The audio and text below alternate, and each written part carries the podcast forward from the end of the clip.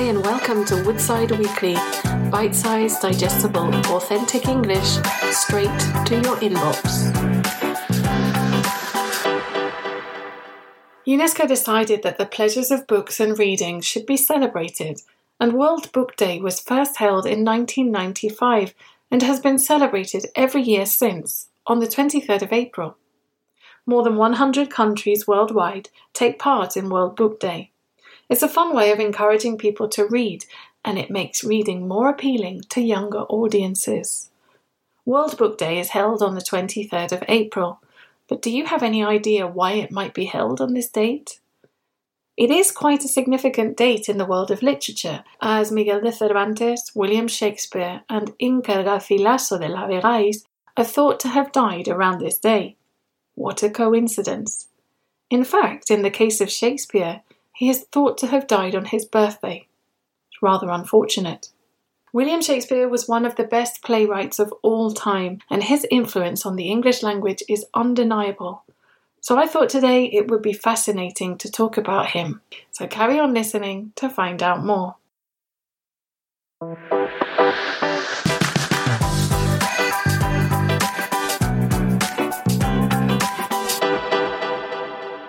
Who was William Shakespeare? Well, he was born in a beautiful little town in the Midlands in Britain called Stratford upon Avon. If you ever get the opportunity to visit Shakespeare's birthplace, then I absolutely recommend you do.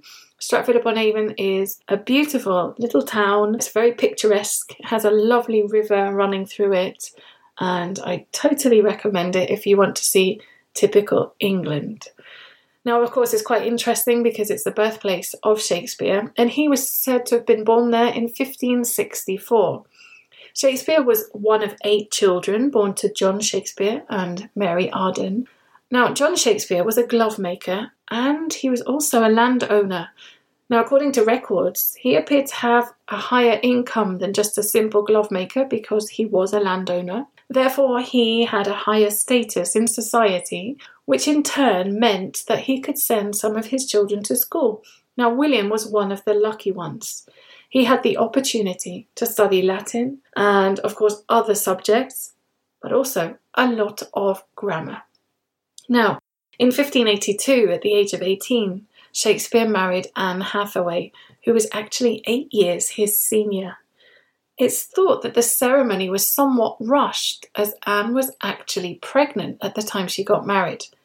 Their daughter Susanna was born just six months after they married. Anne and Shakespeare later went on to have twins, Hamlet and Judith. Unfortunately, Hamlet died at the age of 11. So, how did Shakespeare manage to take the leap from living in a small house in Stratford, working for his father in the family business, to becoming a well known playwright and poet? Well, Shakespeare didn't want to stay in Stratford, as he knew perfectly well that the best theatres were in London and they held far more opportunities for people like himself as actors and playwrights. So that's where he headed. He left his brother in charge of his family to make sure that they were okay, and it's said that off he went to London and sent his family money on a regular basis. Now, between 1587 and 1592, no one really knows what Shakespeare was doing. They're known as his lost years. There seems to be no real record However, by the 1590s, Shakespeare, there's lots more documentation, lots more records of Shakespeare's activity and publications, etc. And it seems by the 1590s, he'd started to become very well known for his work. Shakespeare was able to make a name for himself in London. He became a member of the Lord Chamberlain's Men, which was actually a theatre company, and he became a shareholder in that company. He ended up working for the Lord Chamberlain's men for about a third of his life. It allowed him to perform for Queen Elizabeth and King James, so he was mixing in very high circles. Shakespeare, as we all know, was a prolific writer, and his first published works were actually two long poems Venus and Adonis, which was published in 1593, and The Rape of Lucrece, which was written in 1594. At the time, the plague was rife, so theatres and playhouses were not open, so Shakespeare began to write and write and write. Now, between 1590 and 1613, he wrote at least 38 plays and 154 sonnets. There are no original manuscripts, so you might be thinking, how is it that we have a record of a lot of Shakespeare's works? Well, when Shakespeare died, actors they'd memorized the works and they were actually able to make a record of the plays, and that is how they got handed down over the centuries. In his works, Shakespeare wrote many different genres historical plays, tragedies, comedies that dealt with jealousy, grief, murder, revenge, magic, and mystery. They also dealt with ambition, power, fate, will, and evil. He was actually surprisingly advanced for his times with the topics he dealt with in his literature.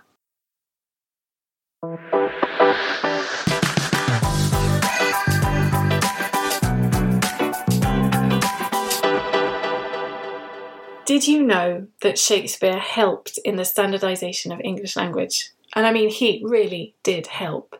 If you thought English was a chaotic language to learn and understand, and that there's a great lack of rules, you should have actually studied it before Shakespeare's times. The English language went through a process called standardization in the 17th and 18th century. And because Shakespeare's works were so prolific, they actually helped to standardize spelling, grammar, and vocabulary. So I think we should all be greatly thankful to Shakespeare for helping the standardization process, even if there are still some, you know, things to work on, but it's made it a lot more simple than it would have been in the past. Shakespeare actually provided the English language with around 1700 new words. It's really interesting to look at he was really adept at taking words from other languages and making them English in some way. So he would take a noun from one language and turn it into a verb in English, or he'd use a verb as an adjective in English, or he would connect words that had never been connected before.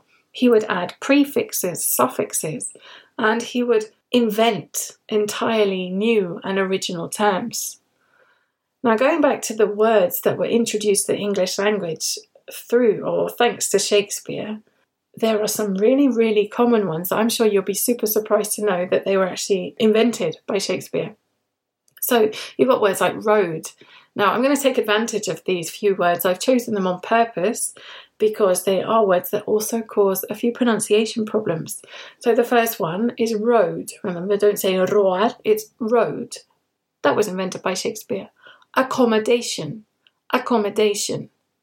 Gloomy, which means dark. So, you know, when you've got a day that's rainy and cloudy and there's just no sunlight, it's not a light day, it's a gloomy day. You can be in a gloomy mood. That means that you're in a bad mood. You're a bit gloomy today. What's the matter? Okay, the next word control. Don't say control, it's control. Suspicious. We also have suspicious in English thanks to Shakespeare. Suspicious. Hurry. Remember not to trill your R. It's not hurry, it's hurry. Dawn. Dawn, not down. Dawn. Dawn is when night is changing to day, so the sun starts to come up in the early hours of the morning. We also have the word lonely in English thanks to Shakespeare. Bedroom. Bedroom fashionable, fashionable, manager, manager, that's thanks to Shakespeare too, and the word useful, useful. Try not to say useful, useful. So as you can see, he didn't just invent words that we no longer use. He brought words to the English language that we use every single day. And that those are just a few because I could obviously give you a list of 1700 words but I'm not going to do that.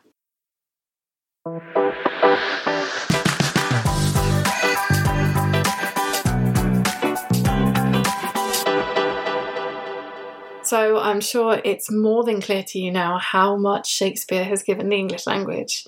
And I wanted to finish off today by giving you some idioms and expressions that are used and were invented by Shakespeare in many of his plays. Now, all of the expressions I've chosen are used in everyday English.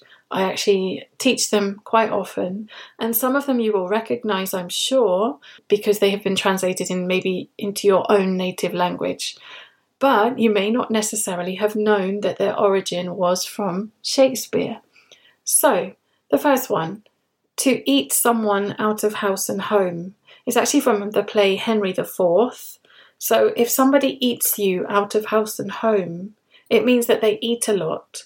So it's used a lot to talk about teenagers nowadays, for example. So the kids are growing up and they are eating me out of house and home. That means they're eating anything and everything they can get their hands on. The next one, what's done is done. That's from Macbeth. Now that appears in many languages, and that means you can't change what has already happened. The next expression is from The Tempest to be in a pickle.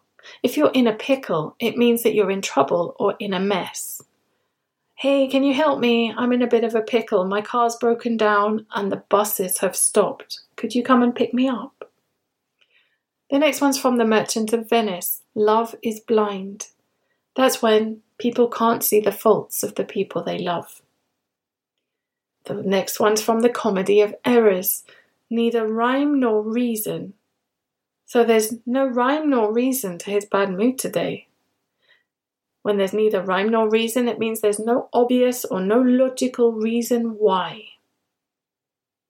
Sometimes in the morning you may wake up and you might say, I've not slept a wink. I've not slept a wink. That means to say that you haven't slept very well at all, and that's from Cymbeline, the play Cymbeline. I've not slept a wink. The clothes make the man. That's from Hamlet. The clothes make the man, and that means that a man is judged by the clothes he wears. And this one, I'm sure you all know this one already, is from The Taming of the Shrew, and it's to break the ice. And that means to calm an awkward or difficult social situation. So, as you can see, Shakespeare super important for the English language and I hope you've enjoyed today's episode and you've learned a few interesting facts about Shakespeare and about some of the English that you're learning. And that's all for this week. Thanks very much for listening to Woodside Weekly. I'll be back again next week with more. If you did enjoy the podcast, then please remember to like and share. Thanks for listening.